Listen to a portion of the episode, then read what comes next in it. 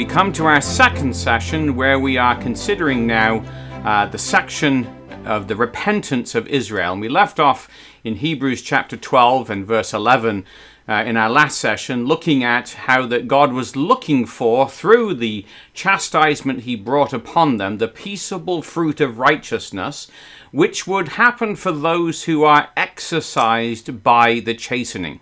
So when we come back to Joel and we have a look now at the passages, uh, a couple of them from chapter 1, verse 14, we find here what they were being called to. Yes, judgment was coming, but they were being called to a solemn uh, assembly. So in Joel chapter 1 and verse 14, sanctify ye a fast, call a solemn assembly, gather the elders and all the inhabitants of the land into the house of Yahweh your God, and cry unto Yahweh. So this is the context of what really we're looking at in our second class. And it's picked up in chapter 2, and the first verse there we read, Blow ye the trumpet in Zion, and sound sound the alarm in my holy mountain.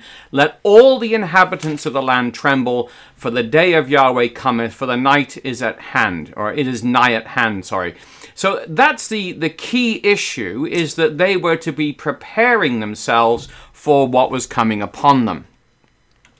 Now, with this, we, we certainly recognize and we see in the whole situation that's taking place here that there is to be a um, change of heart that really is what God is looking for. And so we come to chapter 2 and we see in verse 12, Therefore also now saith Yahweh, Turn ye unto me with all your heart, and with fasting, and with weeping, and with mourning. So that's what God was looking for, was fasting, weeping, and mourning. And it's the idea of denying ourselves the pleasures of the world. And remember that there would have been that remnant in Israel at this point in time involved in this. So the point that we, we want to make here is and turning is not simply the cessation of sin. So quite often when we think of, you know, what is repentance, sometimes uh, uh, young people will tell us what's the idea of, of stopping from sinning. But it's more than that. It is the idea of changing direction. It's the U turn that the Bible kind of pictures for us. This idea not just of, of ceasing from sin, although that's part of it, but now it is actively traveling in the other direction. So it's not no movement, it's movement in a godly and in a righteous way. So this is picked up in Titus, the idea in Titus chapter 2 and verse 12, where we're told, teaching us that denying ungodly and worldly lust, so there's the, the stopping of sin, there's the fasting, um, that we should live soberly and righteously and godly in this present world looking for that blessed hope and the glorious appearing of the great God and our Savior, Jesus Christ.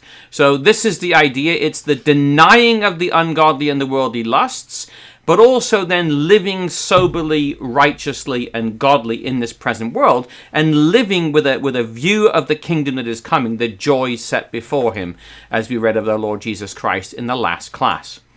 So, this is the idea. If you come over to Isaiah and chapter 55 and verse 6, this idea of seeking Yahweh. Isaiah 55, verse 6 Seek ye Yahweh while he may be found, call upon him while he is near. Let the wicked forsake his way, and the unrighteous man his thoughts, and let him return to Yahweh, and he will have mercy upon him, and to our God, for he will abundantly pardon.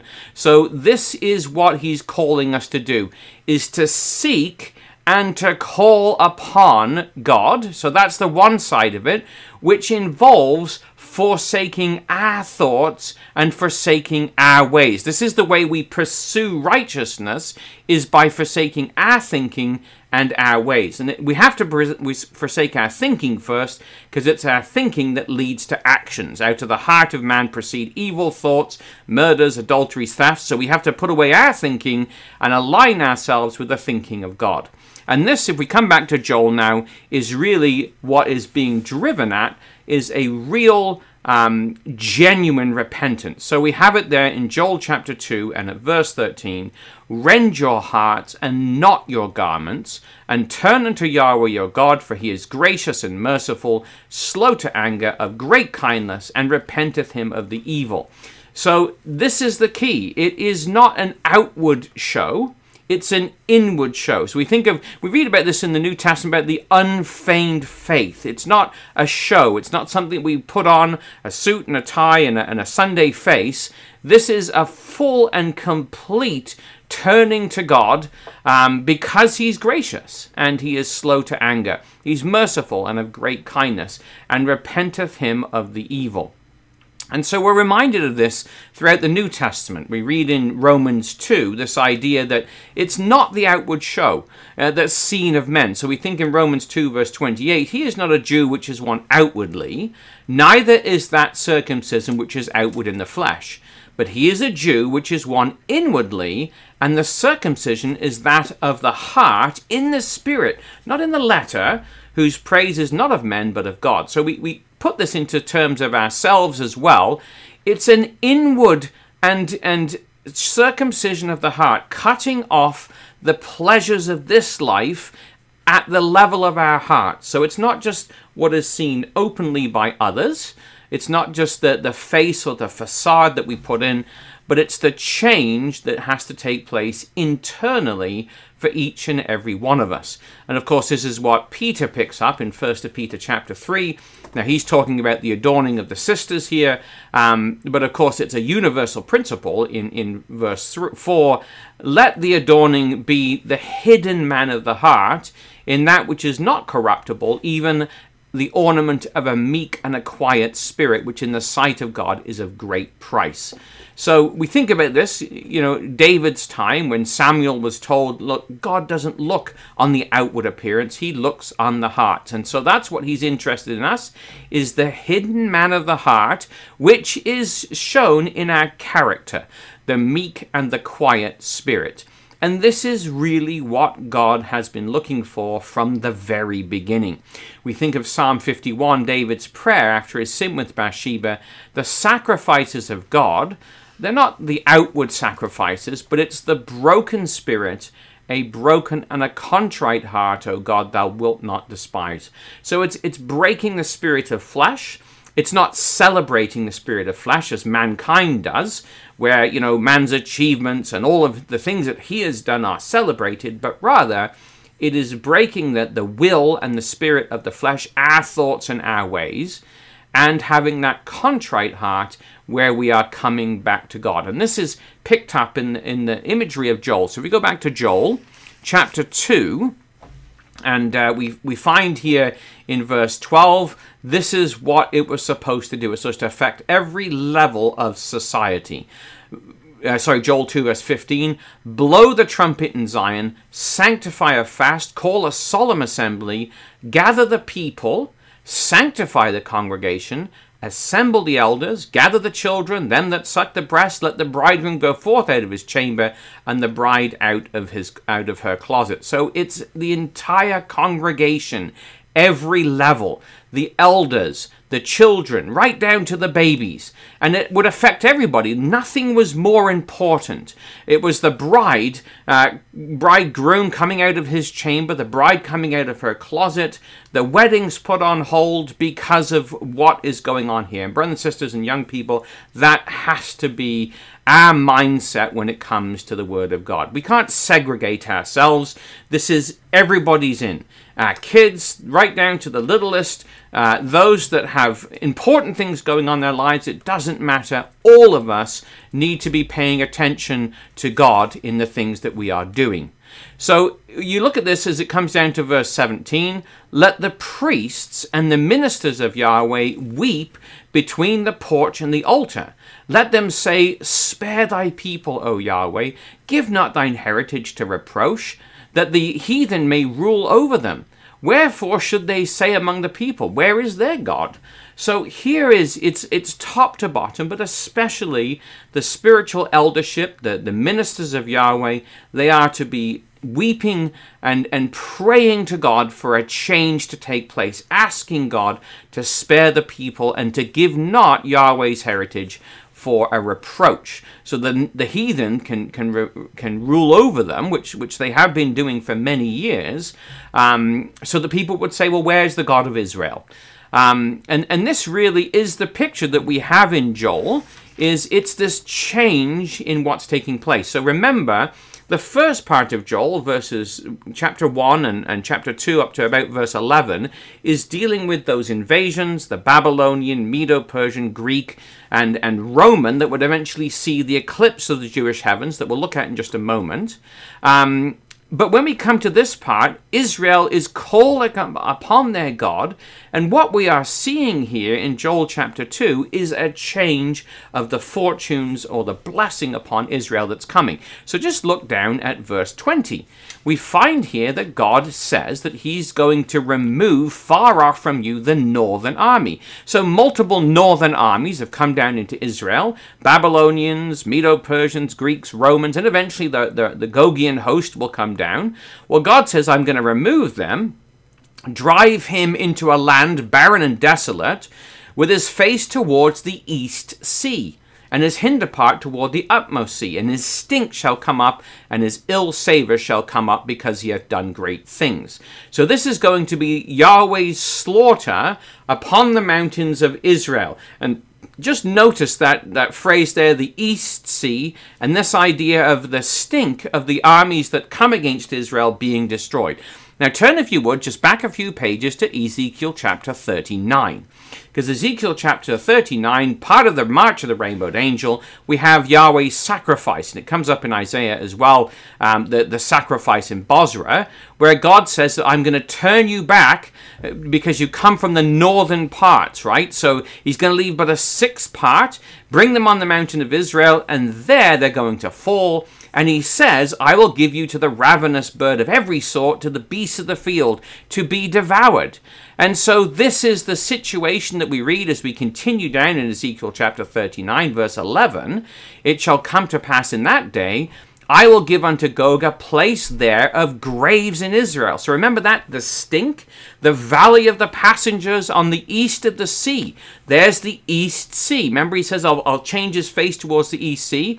It shall stop the noses of the passengers, and there they shall bury Gog and his multitude, and shall call it the valley of Hamon Gog. Seven months they're going to be burying there, and it's going to go on during all this period where he's going to cleanse the land. So just pick up those phrases there. It's the east of the sea, which is exactly what we just read about in Joel. It's going to stop the noses of the passengers, the stink would come up, and there would be men of continual employment, verse 14, passing through the land and burying um, uh, with the passengers those that remain on the face of the earth to cleanse it. And this goes on for a period of seven months. So this is the picture. It's, it's totally tied in with what we read about in, in Joel as to what we read about in Ezekiel. So these are events, they are the same event. Um, and it's like doing that harmony of the prophecies. We talk about this with the harmony of the Gospels, where we take Matthew, Mark, and Luke and John and we align them together. Well, we can do the same thing as a harmony of the prophecies. It makes for a great Bible class series where we take Joel and Zechariah and Ezekiel and Daniel and others, and we line them all up and see that these are uh, concurrent events uh, that are taking place. So while this is going on with the northern invader, what God is really focused on in Joel is what happens to Israel. So in Joel chapter 2 and verse 21, Fear not, O land, be glad and rejoice, for Yahweh will do great things. Be not afraid, ye beasts of the field, for the pastures of the wilderness do spring. The fig tree, uh, so the tree beareth her fruit, the fig tree and the vine do yield their strength. So remember that we had had the, the land being destroyed and made desolate and stripped bare, and the cattle crying out to God in, in chapter 1 and the first part of chapter 2. Now there's pastures in the wilderness springing up, and the trees are bearing fruit, and the fig tree and the vine yield their strength to the children of Israel. So there is a natural blessing that comes to the land of Israel once again. And tied into the midst of that, of course, comes this expression in chapter 2 and verse 23, where he talks here about the former rain. Be glad then, ye children of Zion, rejoice in Yahweh your God, for he hath given you the former rain moderately, and he will cause to come down for you the rain, the former rain, and the latter rain in the first month. So there's both a natural and a spiritual application to this. We can almost see the natural application has been taking place in the land. It's been recovered, it's come back, but there's going to be more than that in that there will be a spiritual one with this as well. Now, we want to take this and put it in context of the feasts.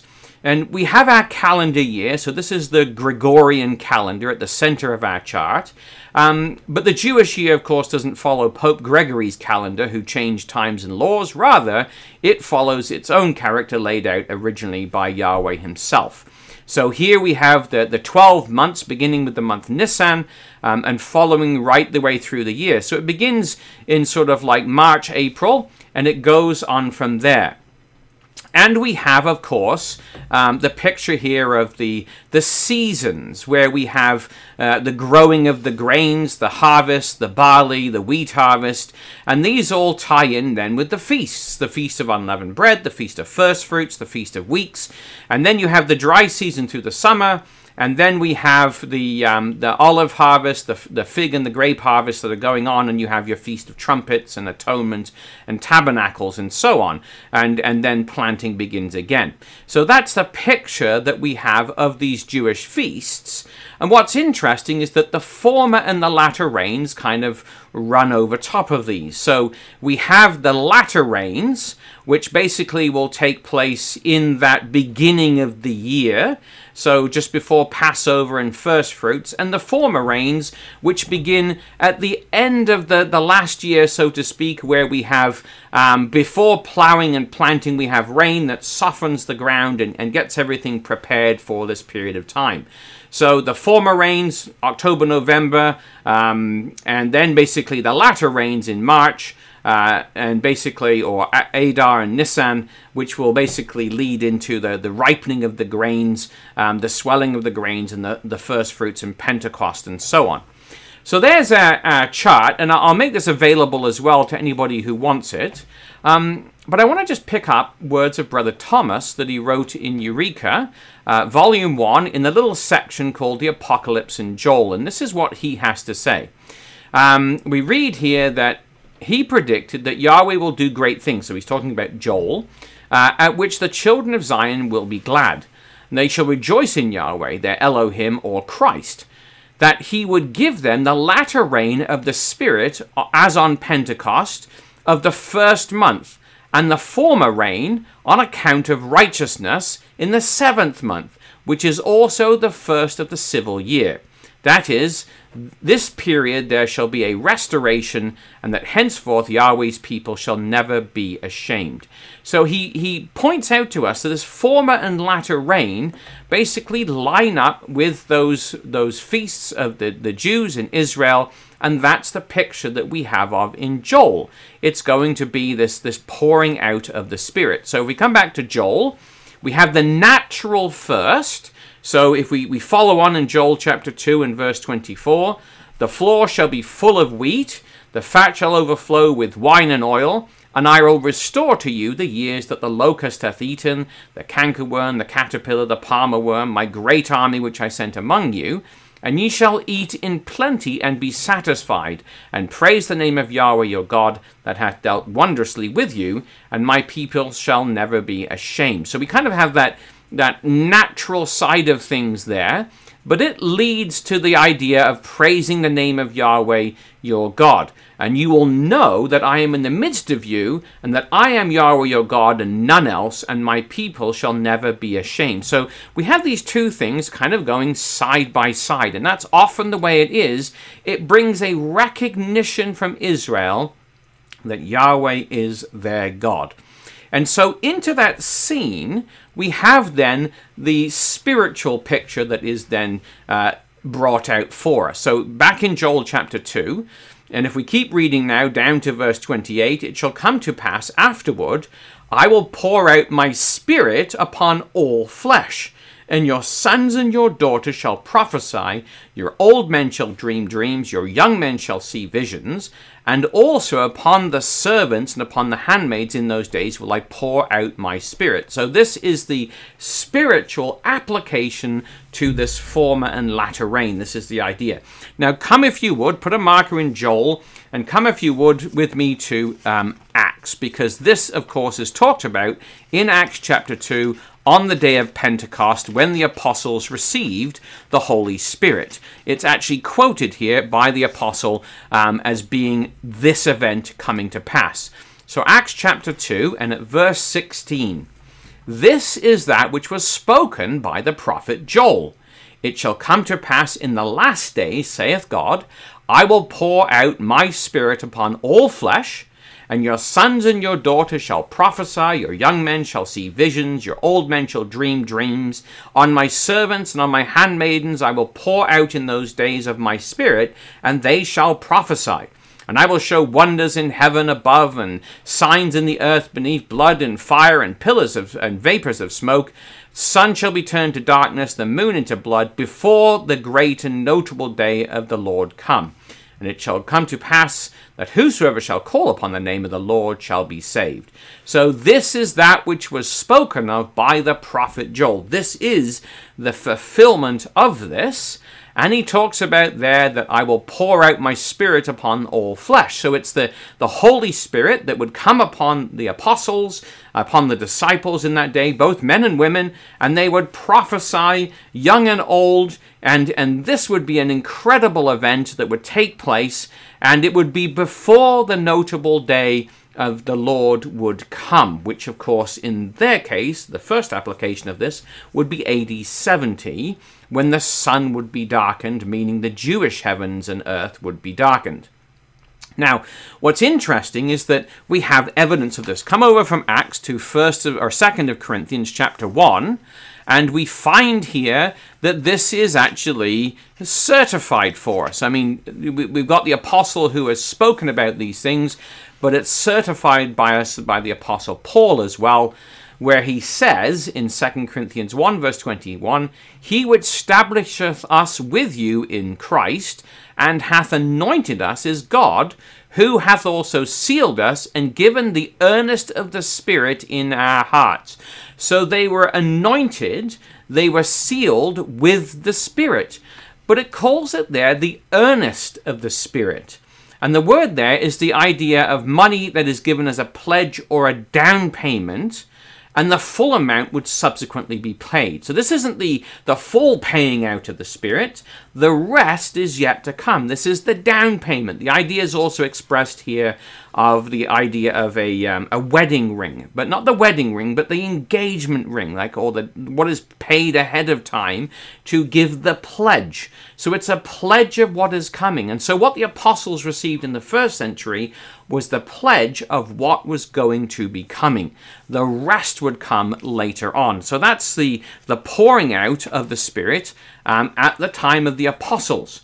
Now, what I want you to look at here, if you come back to Joel chapter 3, and at verse um, 30, we read here that I will show uh, wonders in the heaven and in the earth. This is quoted by the in the Acts. Uh, blood and fire and pillars of smoke. The sun shall be turned into darkness and the moon into blood before the great and terrible day of Yahweh come. So here we have the wonders in heaven and earth. And then there's going to be this great and terrible day of Yahweh where we're going to see the sun and the moon turned into darkness. Well, this is talking about the eclipse of the Jewish heavens and the earth. Come over to uh, 2nd of Peter chapter 3. 2nd of Peter chapter 3 talks about the same time. It's Paul's letter, uh, sorry, Peter's letter is basically given at the time period just prior to AD 70 and so we read here that the day of the Lord will come as a thief in the night, in which the heavens shall pass away with a great noise, and the elements shall melt with fervent heat. The earth also and the works that therein shall be burned up. And he says, We're looking for um, a new heavens and a new earth. But I just want you to notice what he says here we, is that seeing that these things are going to be dissolved. What is he talking about? Well, he talks about um, verse 5 of, of 2 Peter 3 it says there that they this they are willingly ignorant of that by the word of God the heavens that were of old and standing out of the water and by the water the world that then was being overflowed with water perished right but then he says in verse 7 the heavens and the earth, which are now, which is the Jewish age in which he lived, are kept in store, reserved for fire against the day of judgment, perdition of, uh, uh, and uh, uh, of ungodly men. So we have here the judgment in AD 70 that is when the heavens and the earth would pass away. So he exhorts the brothers and sisters of the day, seeing then that all these things will be dissolved, what manner of persons ought you to be in all holy conversation and godliness, right? They had to have a, a desire looking to the future, looking for and hasting unto the coming of the day of God, wherein the heavens being on fire shall be dissolved, the elements shall be melted with fervent heat. Nevertheless, we, according to his promise, we look past this, we look for a new heavens and a new earth wherein dwells righteousness. Now, what's exciting about this is that there are two darkenings of the heavens in Joel. Um, there are two periods when the heavens are going to be darkened. One is the Jewish heavens, which is what we've been reading about right here. The second one is going to be the Gentile heavens going to be darkened, which we'll look at in our fourth class today. Now, Brother Thomas comments on this again back in, in Eureka Volume 1, and this is what he has to say in this section of the Apocalypse in Joel.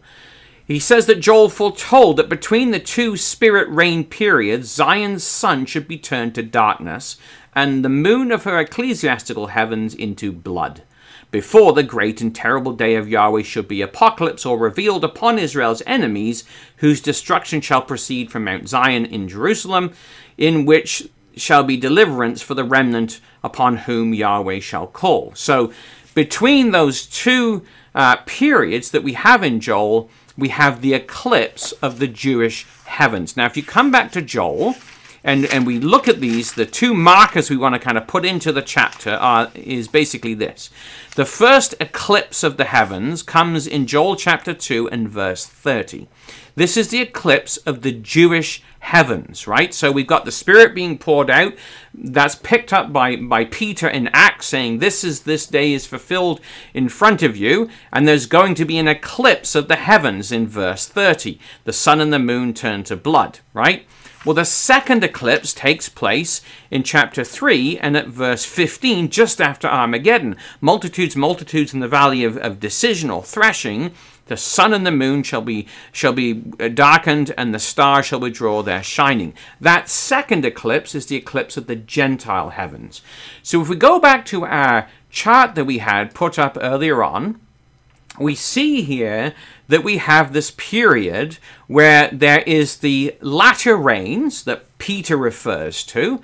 I mean, it's interesting that, you know, you've got Passover, um, you've got the first fruits, you've got the, the, the lamb that was slain from the beginning of the world, and so on. And then you have the Feast of Pentecost, where we had the pouring out of that Spirit. And very shortly after that, you have the eclipse of the Jewish heavens right? So this is the situation where the body politic of Israel was going to be um, it, it, died basically. It was it was dead, and then there would be this eclipse period. Now let me just take you through a couple of verses that kind of demonstrate this is the dry season, right? So you've got this pouring out of the Spirit, and then we have this dry season that's going to take place.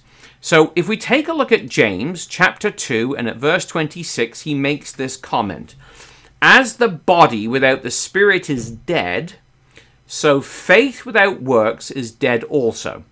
So when you have a body that is devoid of the spirit, doesn't have the power of life in it anymore, he says that's like having faith without works.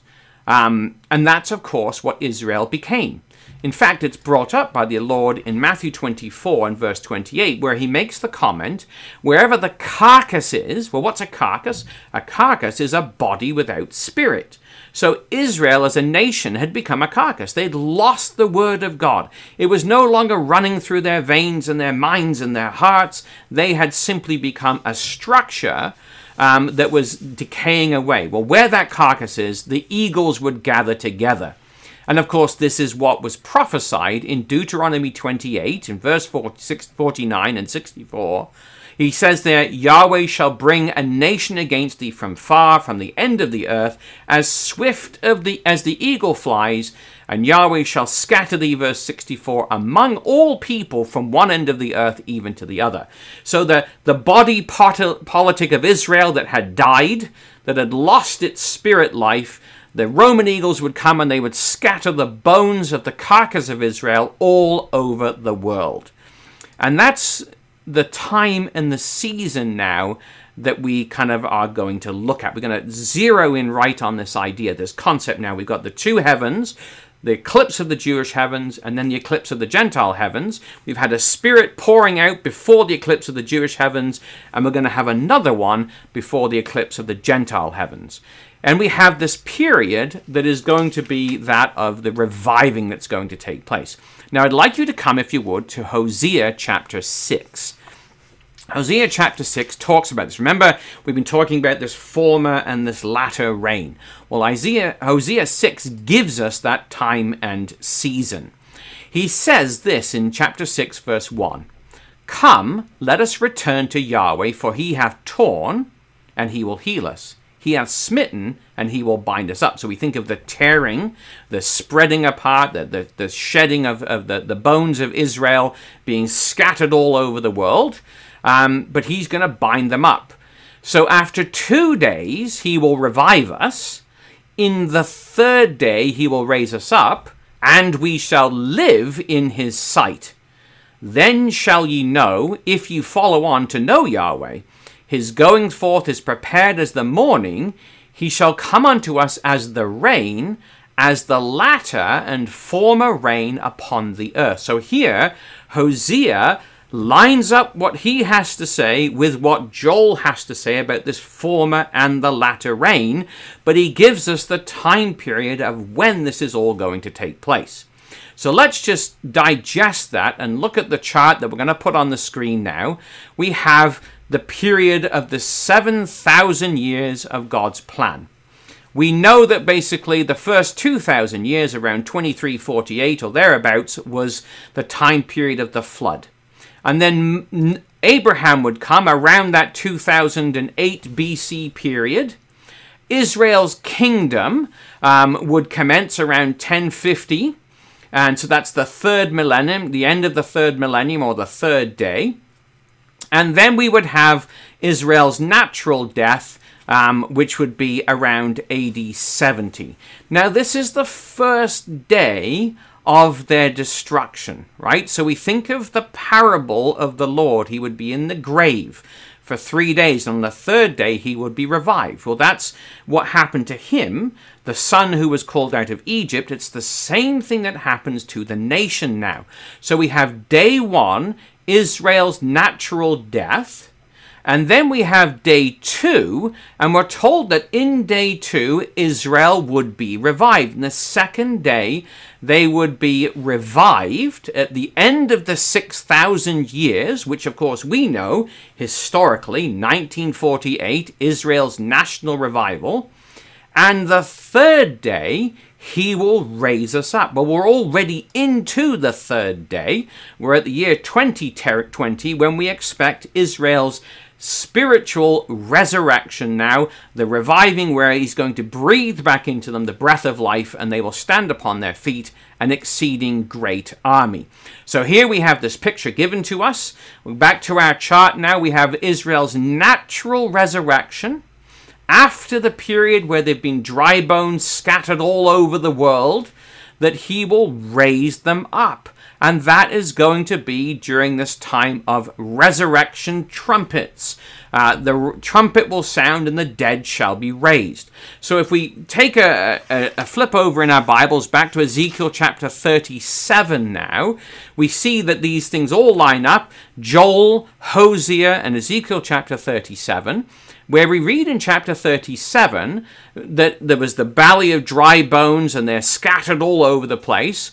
But he prophesies as he was commanded, and behold, a noise and a shaking, and the bones came together, bone to his bone. And I, he says, Behold, lo, the sinews and the flesh came up upon them, the skin covered them, but there's no breath in them.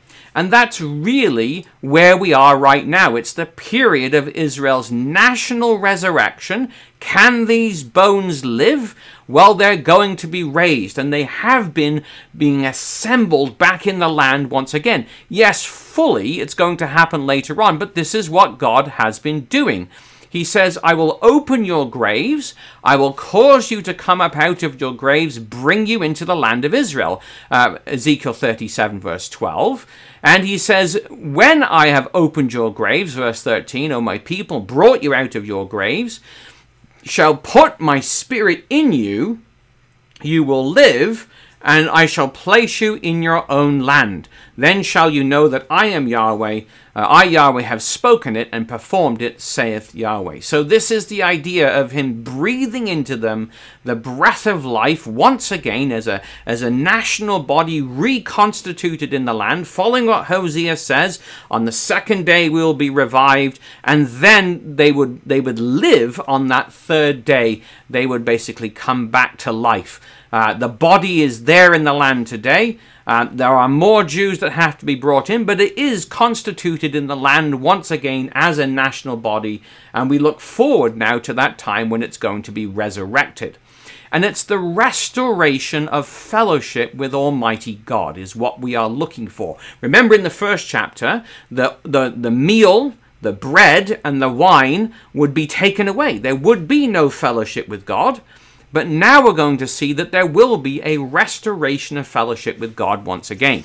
Now, this is where Malachi kicks in. If we come to Malachi in chapter 4 and at verse 4, we're told, Remember ye the law of Moses my servant, which I commanded unto him in Horeb for all Israel with statutes and judgments.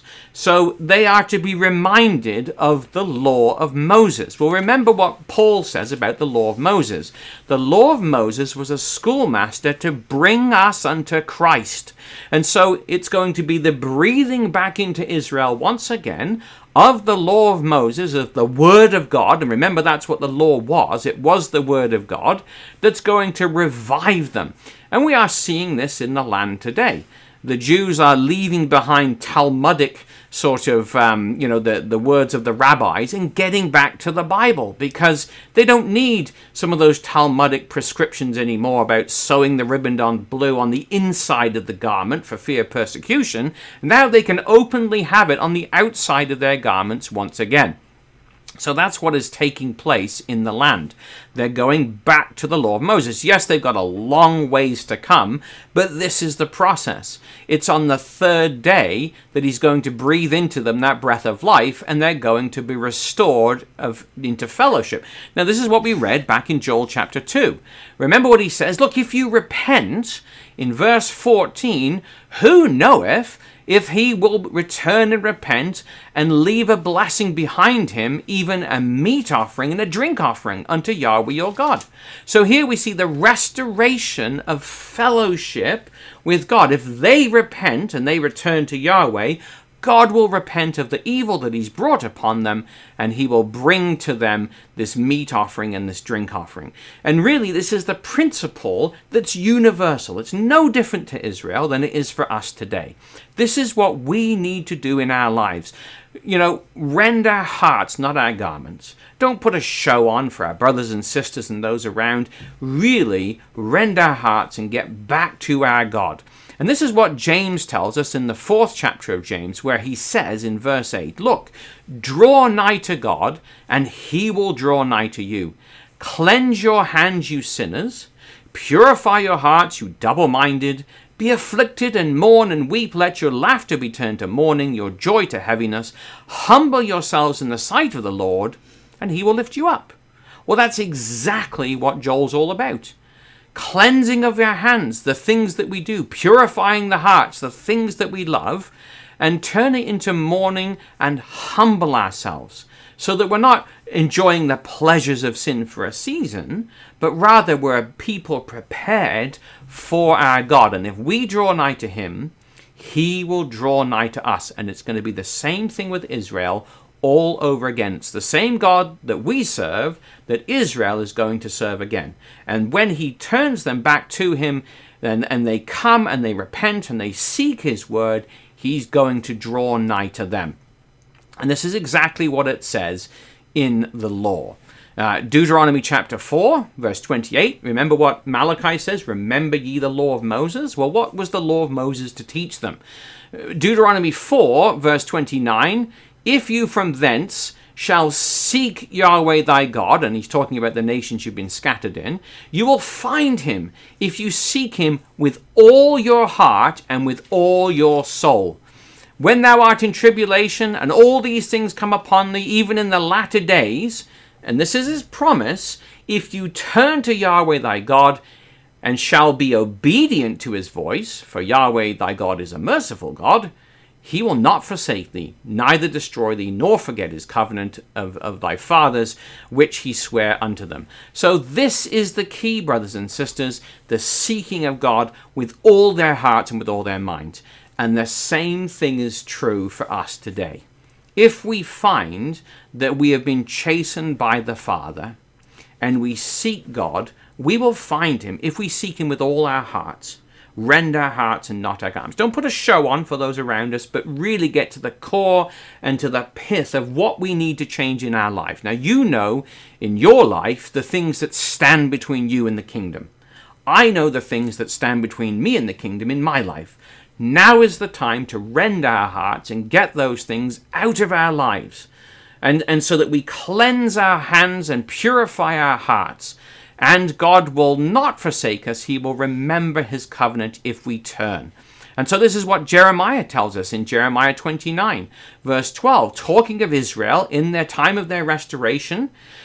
Then shall you call upon me, and you shall call and you shall go and pray unto me, and I will hearken unto you. That's the picture we have in Joel as a people praying to their God. And you shall seek me and find me when you search for me with all your heart, and I will be found of you, saith Yahweh. And I will turn away your captivity and will gather you uh, from all the nations and from the places whither I have driven you, saith Yahweh, will bring you again to this place which I caused you to be carried away captive. And so that's the picture is when Israel does turn to God and prays to them, he will absolutely hear them.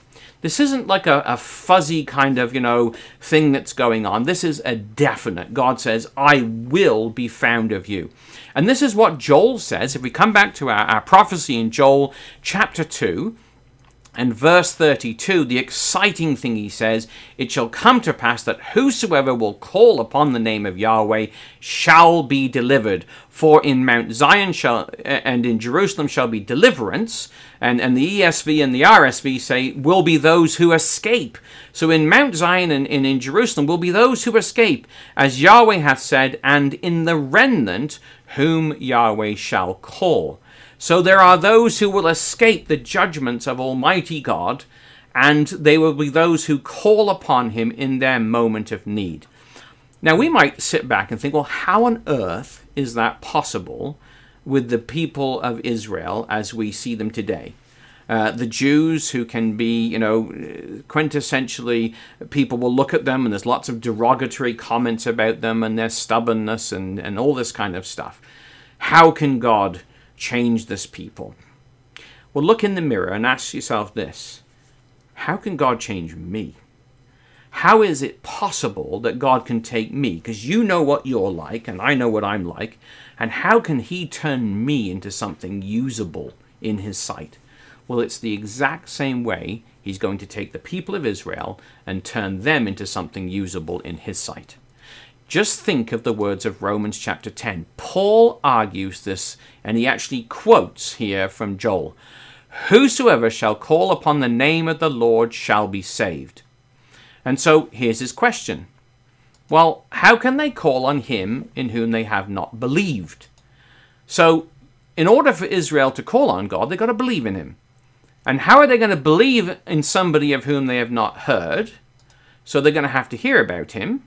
And how are they going to hear about him if there isn't a preacher? And how shall they preach except they be sent? So there has to be a commission going out. As it is written, How beautiful are the feet of them that preach the gospel of peace, that bring glad tidings of good things. And it goes on to say in that section, he's, he's, he's quoting from Isaiah, that saith unto Zion, Thy God reigneth. But he says they have not all believed or obeyed the gospel, for Isaiah saith, Lord, who hath believed our report? But his point here is that faith comes from hearing and hearing from the word of God. And so Israel has to have faith to be acceptable to him, and they have to have the word of God uh, put into their minds and into their hearts for this to happen. Well, we all know the quote of Brother Thomas um, in Elpis Israel, where he talks about the partial and primary restoration of the Jews before the coming of Christ, which he says is going to be on purely political principles. They're not going to go in belief of the messiahship of Jesus, but rather they're going to go as agriculturalists and traders in the hope of ultimately establishing their commonwealth. And of course, that came true. That's exactly what happened. Non believing Zionists who were motivated by politics went to the land but what Joel is describing is a people who rend their hearts and seek God for all their hearts, and he will hear them. And we know the principle without faith it's impossible to please him. For he that cometh to God must believe that he is, and that he is a rewarder of them who diligently seek him. And so, what has to happen is a change in the people of Israel. So, we read in Jeremiah 3 and this is the quote that Brother Thomas is actually using when he writes Elpis Israel and says there's a partial and primary restoration. He says in Jeremiah 3, verse 14, Turn, O backsliding children, saith Yahweh, for I am married unto you, and I will take you one of a city and two of a family, partial and primary restoration, and will bring you to Zion. But note the next verse. And I will give you pastors according to mine heart, which shall feed you with knowledge and understanding. And this is a, a, a pivotal point. If Israel is to call out to God, they have to do it in faith if he is to call, if he is to hear them. Joel says they will call upon me and I will hear them. It has to be by faith. And so they need teachers who are going to feed them with knowledge and understanding. And this is where Malachi jumps in. In chapter 4 verse 5, along with Jeremiah 3:14, I will give you I will send you Elijah the prophet before the coming of the great and dreadful day of Yahweh. And what's his mission? To turn the heart of the fathers to the children, the heart of the children to their fathers, lest I come and smite the earth with a curse. There is a job, brothers and sisters, to be done by the resurrected saints and the pastors according to mine heart who are going to teach the people in the land and the rest of the diaspora and bring them back to God. And this is what we find. In the synagogue in Jerusalem, the Hurva synagogue, the main synagogue, when you go in there, as we did just a, a year or so ago, there is at the very front the seat that's there. When I asked our guide, he said, Well, that's the seat of Elijah because they are waiting for Elijah to come. And this is the same at Passover. Many will set a seat for Elijah, they'll put out a place for him, and they'll even leave the door open for him to come and bring them to Zion. That's what they are looking for. And so this is what is going to happen is that God is going to change the situation for Israel. Joel 2:18 back in Joel then will Yahweh be jealous for his land, will pity his people. Yea, Yahweh will answer and will say unto his people, Behold, I will send you corn and wine and oil, and ye shall be satisfied therewith, and I will no more make your approach among the nations. So, what God is going to do is incredible in the land. And that's what is picked up in Romans chapter 11 that the times of this ignorance, he says, I would not have you be uh, uh, not have you be ignorant of, brothers and sisters. Blindness in part has happened to Israel, until the fullness of the Gentiles become in, Romans 11:25. And so all Israel shall be saved, as it is written, there shall come out of Zion the deliverer, and he shall turn away ungodliness from Jacob. This is my covenant with them when I take away their sins. And we're going to consider that, how he's going to bring this deliverer in our next class. But just as we wrap up our thoughts here together, let's go back to our chart and just look at this and see on, on the left hand side there, we have the national resurrection of Israel in that third day. And it just happens to line up with the Feast of Trumpets.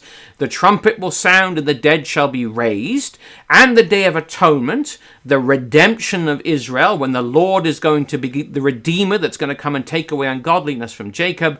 And we then get into Israel being restored into fellowship with God, the Feast of Tabernacles in the third day, when God raises them up and gives them those former rains once again. He will revive them with His Spirit. So, this is the picture we have in Ezekiel 38. I will make a covenant of peace with them. 37, sorry, verse 26.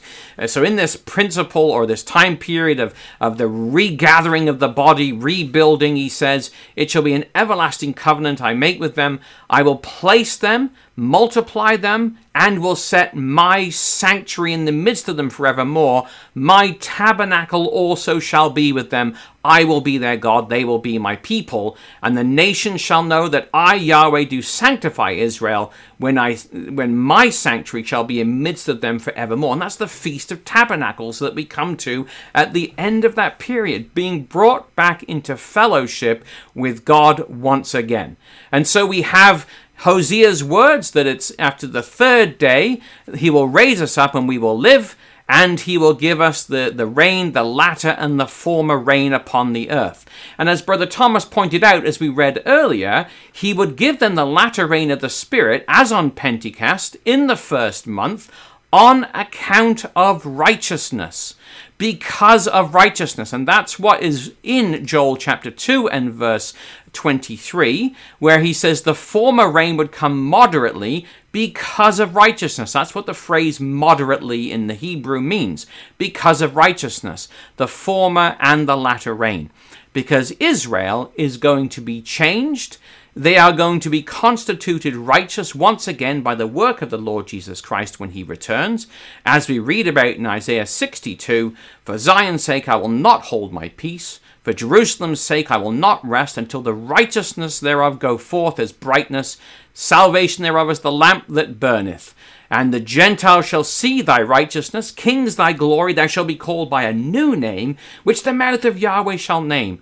Thou shalt be a crown of glory in the hand of Yahweh, a royal diadem in the hand of thy God. Thou shalt no more be termed forsaken, neither shall thy land be termed desolate, but thou shalt be, be termed be called Hephzibah, and thy land Beulah, for Yahweh delighteth in thee, and thy land shall be married. And so, what a glorious picture that we have, brothers and sisters, that he will pour out his spirit upon all flesh. Their sons and their daughters will prophesy, their old men will dream dreams and see visions when he puts his spirit back into them.